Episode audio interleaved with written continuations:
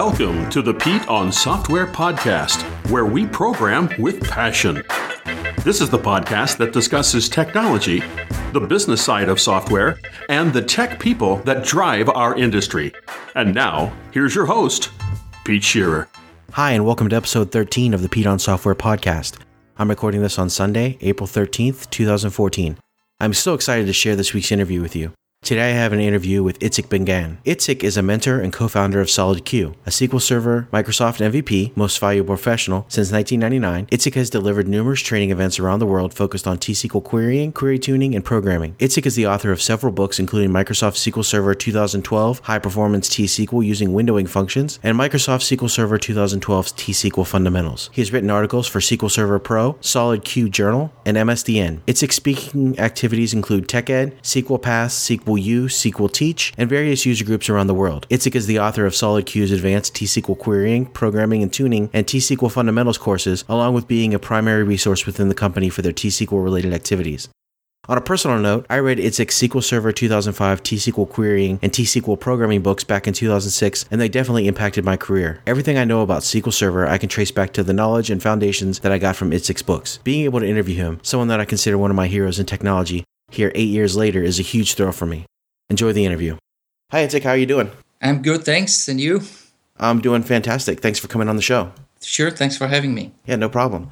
So how did you get started in the field and why do you do what you do? So, well, this was quite a while back. My first interaction, let's say, with the S Q L was uh, in the Army. So I did the computing course as part of my training, and uh, you know, one of the subjects that were covered there uh, was uh, S Q L. Back then it was with the mainframes. And uh, you could say I fell in love uh, immediately. So this was, I would say, over two decades ago. Yeah. All right. Awesome. So you're you're big in the S Q L Server field right now, and it's changing so rapidly. They're, they pushed a lot of versions, you know, mm-hmm. like three versions in the last uh, couple of years. Right. So with it changing so rapidly, how do you keep current on those changes, especially enough to go on and then teach it to other people, which requires just a totally different depth of knowledge? Right. So, I, you know, I would say that there are uh, quite a few different uh, areas within S Q L Server today than, you know, just talking about S Q L Server in general covers such a big spectrum. And my area within S Q L Server is the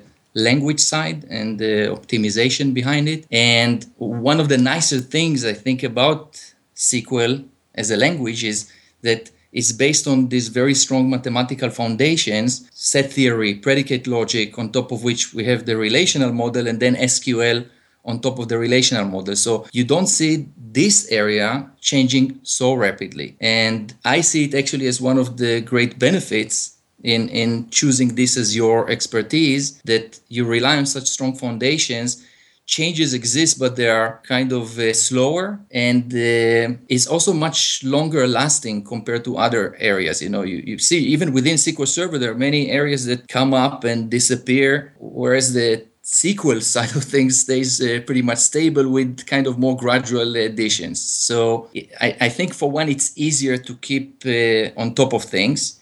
Mm-hmm. And you can invest more in finding new solutions, new insights, focusing on the logical side of things. And uh, keeping track of things that do change, you know, being part of the M V P program, uh, you get access, you know, it's and uh, the private uh, distribution list uh, to information at a pretty early stage, with very strong yeah. kind of interaction with the Microsoft uh, dev team. Uh, also within our company, we have uh, SolidQ, we have very strong you know, group of uh, professionals with very good uh, sharing of uh, knowledge. And uh, it's a lot of practice. You know, I think that you can get information from so many sources nowadays, but uh, ultimately what you do, you know, with that information, uh, the practice part, playing a lot with things is what, what gives you most of uh, what you know.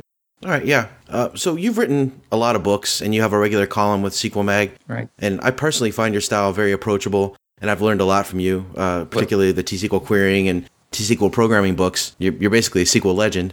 So how do you go about deciding how to speak to people in your writing? Like, how do you, you figure out what that tone is or, or how to be so approachable? Well, first of all, I, I really appreciate the feedback. It is truly nice to hear. And I would say that for me, S Q L is more a way of, of life in, in, in a manner. So I I do this all the time. You know, even when I'm not doing uh, actual work with S Q L, I keep thinking about it all the time. So, you know, constantly working with S Q L-related problems and puzzles and constantly looking for new solutions, then when the time comes to write a book or write an article or teaching, is more like, you know, pulling one of those ideas from a drawer that is already there, maybe polishing it a bit, you know. So it, it's not like, you know, when someone uh, needs to write an article or, or book on some subject and doing most of the research as part of that is very different than it's really a part of you and you just go and write about one of those things that you just do all the time. Do you see what I'm saying? So it's more what I am than, than needing to look for the information and writing about it, I would say. Yeah, that makes perfect sense. So does that does that carry over into some of your in-person training courses? Is that more of the same thing where it's just, you know, kind of who you are coming out in the course, or is that, yeah, well, or do you try to get a different tone? Well, the, the thing is that you just need to be realistic about what people are looking for, you know, when they come to your training. So m- for most people, I guess it's not their way of life, you know, it's part of their job, you know, but I, I'm guessing that first of all, the, the fact that whoever delivers the information for them, it's part of what they are, is critical, you know, to at least deliver the passion around the topic, and uh, it catches people in, in a way. You know, when someone feels that uh, it, it became a, a life choice for you, they, it makes them much more motivated about wanting to learn about it. And yeah. Um, yeah, but again, realizing that for some people who attend training, it's more like just part of what they need to do. You just try to get uh, the, the knowledge that you gained and trying to deliver it in a way that it would be the most efficient. But I, I must say that in the classroom, what you teach is uh, not absorbed instantly. So, you know, when someone sits in a class, the percent of what they can capture immediately tends to be quite small. So the mm-hmm. two critical things are, beyond passing the information in the right way, to uh, one, explain Uh, how important practice it and making your own decision that you need to invest in this in order to really learn the information, and giving them also enough supporting material. So usually when people attend uh, one of my classes, then I give them three books with the uh, class, as well as a lot of source code and a lot of additional resources, so that after the course, when they will try to implement something that they learned, mostly they will remember that, the, that there was some topic that was covered or some solution that was presented, but they won't necessarily be able to uh, handle it themselves instantly, but then they will be able to go back to those extra resources and in a second iteration or third iteration, you know, uh, get it. Tr- it's just uh, the way of the, the way you learn, you know. Yeah, it's, you know, teaching them how to fish rather than giving them a fish. Precisely, you know, yeah. So now Precisely. You've given them the resources and you've showed them, you know, you've given them that kind of that layer of knowledge, and that they know where to go look and how to find the answers they need. Precisely. And then there's yeah. also the principles. So in this area, you see often people uh, coming with just all kinds of assumptions and kind of patterns of thinking that are just not suitable in this uh, S Q L relational kind of environment. So any kind of principles that come from other programming environments could uh, be correct there, could work there, but simply are so different, you know, in the S Q L environment. So trying to focus on those areas that are so different in S Q L then changes your mindset. And then with this kind of thinking, you can uh, learn the, the language, and you can learn uh, how to create good, robust, efficient solutions, you know, much better. So that's part of the teaching them how to fish, I guess. Yeah. So is that your approach too? If, if you're coming up to a, maybe an underperforming query, or you're coming up to something that's Uh, just not running optimally. Mm-hmm. I mean, is that your approach to it? You look at it, you mentioned earlier, like a mathematical kind of way. You break it down, uh, you know, uh, maybe some of the things to look for. Look for people who may be doing things, you know, row by agonizing row as opposed to set based.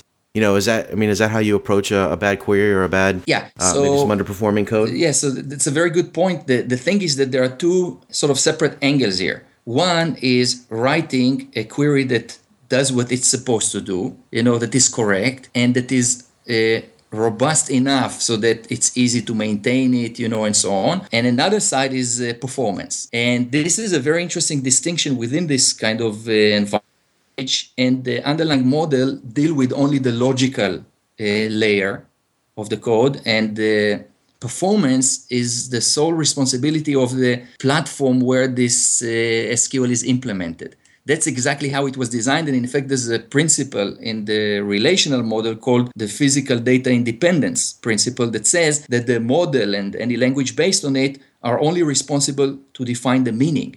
And then the platform where it's implemented need to worry about the performance side of things. So when you speak of query tuning, there you need to be very familiar, very intimately familiar, I would say, with that particular platform and how it does things. So more understanding the internals, how the optimizer in that platform uh, works. And this tends to be very platform specific because it's not really based on any standard. So how Microsoft decided to implement their engine could be actually quite different than how, you know, I B M D B two or Oracle, uh, you know. So for performance related things, the approach is understand the internals and the optimizer, pretty much. You need to understand it really well. And then from the perspective of writing correct code, uh, following the, the principles from the underlying uh, logical model is just critical to write code that is uh, um, without bugs. You know, take the most uh, basic example where people keep falling into this trap, not realizing that tables in S Q L represent relations in the relational model, and the relation has a header and a body. The header is a set of attributes and the body is a set of tuples, or what S Q L calls uh, rows. And the set has no order. So it's the most fundamental property of a set, but you keep seeing people having all kinds of expectations about data being in certain order in how they write the solutions. So, so the correctness of the solution actually makes an assumption that the data is processed in particular order. So understanding the logical model, and it's critical to write correct code and to tune queries well.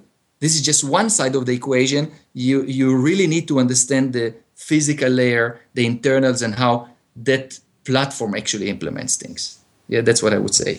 All right, awesome. Yeah. Um, so you know, as you're you're seeing some of these devs and some of the stuff that they know, uh, you know, as they come to you, what are some of the biggest T-S Q L features that are kind of underutilized or that people don't know about that they're they're just getting left on the table? Right. So th- there are two, I would say, particular features that uh, for some reason are under the radar for most people. And I, I usually quiz students in the classroom.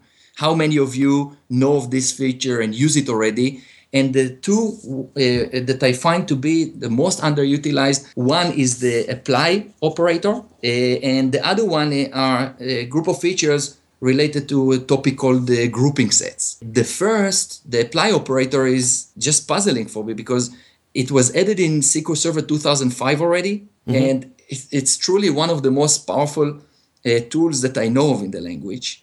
And I'm just puzzled how, how it is that the percentage of people that uh, say that they're already using it is so small. But then again, when you, you get people that do know it, they can't stop using it. It's one of those tools that, you know, you just realize how powerful it is uh, when you, you you really start uh, uh, using it. And so for those who don't know, what can it do for you? All right. So what Apply does, I mean, if you take a, take a join, for example, a join is a table operator that uh, you apply to two input tables.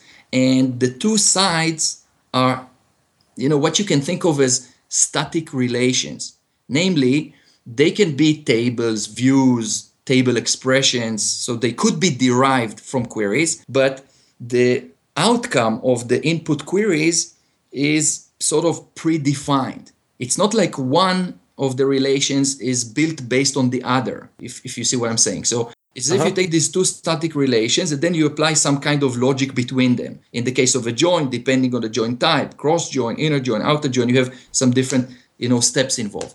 In a cross apply, it's a bit similar to a join. I would say a cross join, but when one of the relations is predefined, but the other is evaluated per row from the other and can actually be defined with references to elements from that left row. So, you know, take as an example, maybe a, a query that uh, uh, computes maybe the n most recent orders for a given customer. Now, if mm-hmm. I wanted to go and do uh, this kind of logic for each customer in my customers table, if I have a top query that gives me the three most recent orders for some customer one, I can now use this uh, apply operator to say, now apply this logic to each of the customers. Now, this is just a basic example, but you can take any kind of querying logic that you are supposed to apply to a whole bunch of, you know, elements from some set, and you have this sort of uh, cross apply. So, you know, it, it sounds basic, but it's just amazing to see the, the number of practical applications uh, for this kind of tool. And by the way, recently, part of this program that Microsoft has, they have this uh, so-called Microsoft Virtual Academy, where they give a lot of uh, free content, uh, you know, in the form of video recordings. So if people mm-hmm. look up Microsoft Virtual Academy and then there search for video recording called Boost Your T-S Q L with the Apply operator, they will find a two-part uh, course uh, with the first part giving the fundamentals of the Apply operator, and then the second part doing a deep dive into a whole bunch of practical uh, uses. So, you know, they can find quite a few interesting examples for the creative ways that people uh, use this operator. So that's Apply. And then there's uh, another group of features, uh, what I refer to as grouping sets. I cannot say that they have so many use cases like Apply. Their use is more kind of limited to data warehousing and mainly analytical purposes. But uh, still, this is just surprising for me that there, there's this group of features in the product that uh, many people are just not uh, aware of. Yeah, so that's what's called grouping sets, if people mm-hmm. want to look up this uh, information. All right. So what about uh, um, the most powerful features that T-S Q L brings to the table? Is that, you know, where they're at? Is it, a, is it the Apply operator and grouping sets, or is there more that you feel like T-S Q L has that, that kind of really sets it apart? I would say that they're not necessarily the most powerful, especially um, because the point here was to more mention things that are just uh, Uh, off the radar or under the radar for many people. But there, there are so many uh, powerful tools that uh, people are aware of. Like, you know, you, you have uh, functions known as uh, window functions that uh, really change the perspective of how to deal with the data, data analysis calculations compared to, let's say, the more traditional tools that people used uh, in S Q L to do data analysis. You know, so if you take uh, uh, grouped queries is one you know, way to do data analysis calculations, or subqueries that define a set for some aggregate calculation. Um, you know, those more traditional tools, they are certainly powerful, and there's no question about it. You, you use grouped queries, you use subqueries, you use joins, you know, as, as part of your common coding practices. But uh, window functions is just a good example for a, a feature or group of features that was developed at a later point by the standard S Q L committee, after detecting all kinds of limitations that existed in the older tools, right? So, mm-hmm. I mean, if you take grouped queries, one of their limitations is that once you apply a group by in your query and you do some kind of an aggregate calculation, you do get these new insights into the aggregated form of the data, but you lose the detail. And it's so common that we need the calculations that somehow mix detail and aggregate elements, you know. So, you know, think of things like running totals. I want to show the detail, but I also want to show along with the detail uh, running total information, you know, mm-hmm. performance or bank account balances or, you know, stock levels of product, those kinds of things. So you see the nice thing, even though the language doesn't develop so rapidly, but there are enough areas where uh, the standard S Q L committee, or sometimes it originates in some vendor, you know, that detects some uh, limitations in the language and customer needs for stronger language elements. Maybe they would add it initially, but then propose it to the standard, and the standard would either implement it as suggested or.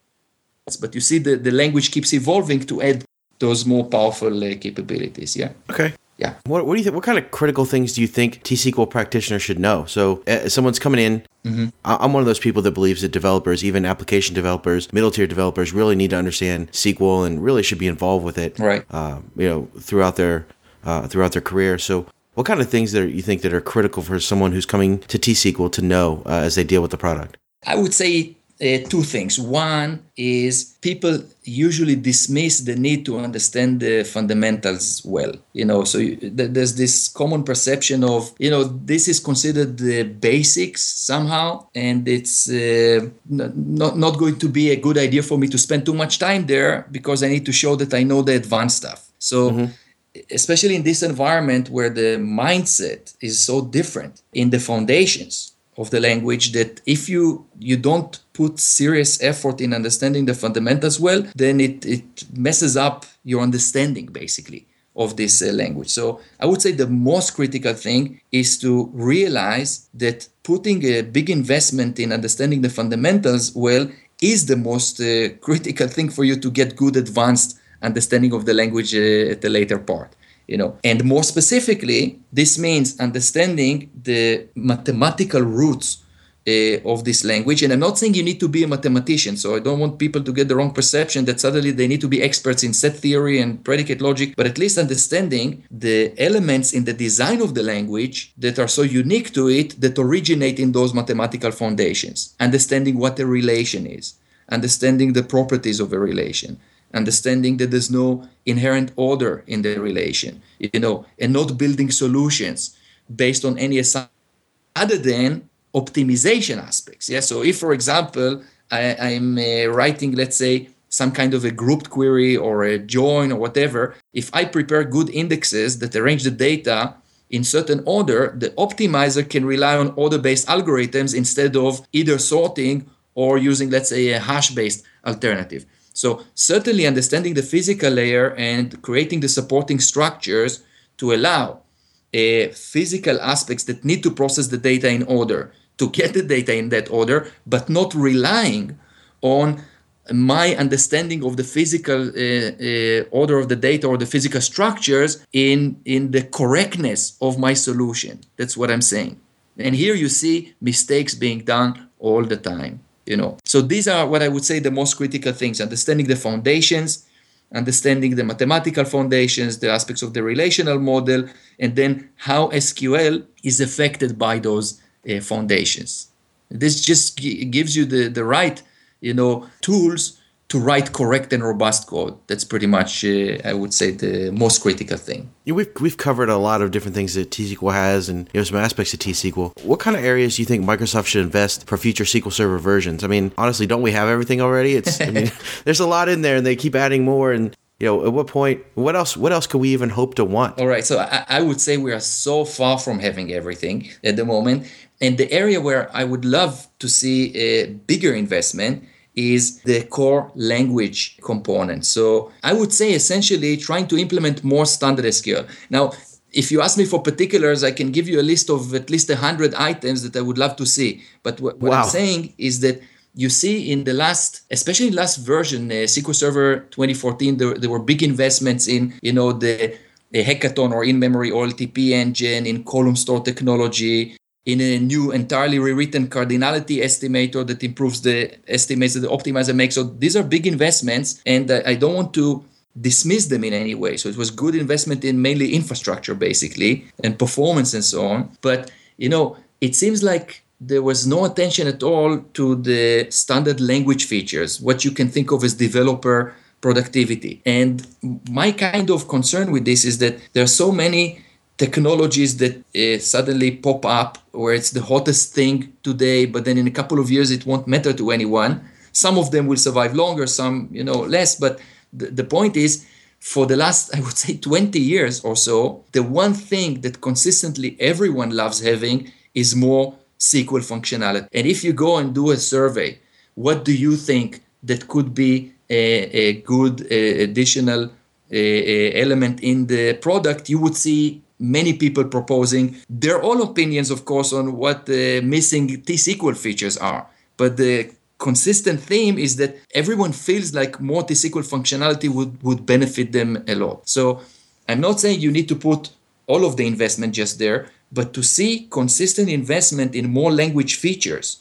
You know, think of things like uh, arrays that are, are missing now in uh, T-S Q L. Think of support for intervals, you know, temporal interval uh, treatment. There, there's so much more windowing functionality in standard S Q L. You know, uh, there's no regex capabilities for pattern matching in T-S Q L, although there is in standard S Q L. Uh, think about basic things like create or alter. I want to create a stored procedure. If it doesn't exist, alter it if it does exist. You know, so th- there's so much there. I just pointed out uh, a few examples, but I'm saying there are hundreds and hundreds. And this is something that uh, people would always thank Microsoft for, for adding, you know. And what I would love to see is just a commitment to keeping improving the biggest portion of investment, but the, the part that I would love to see is more investment. If, even if the, the top items on my list are not the ones that are chosen, but just to see this continuous investment.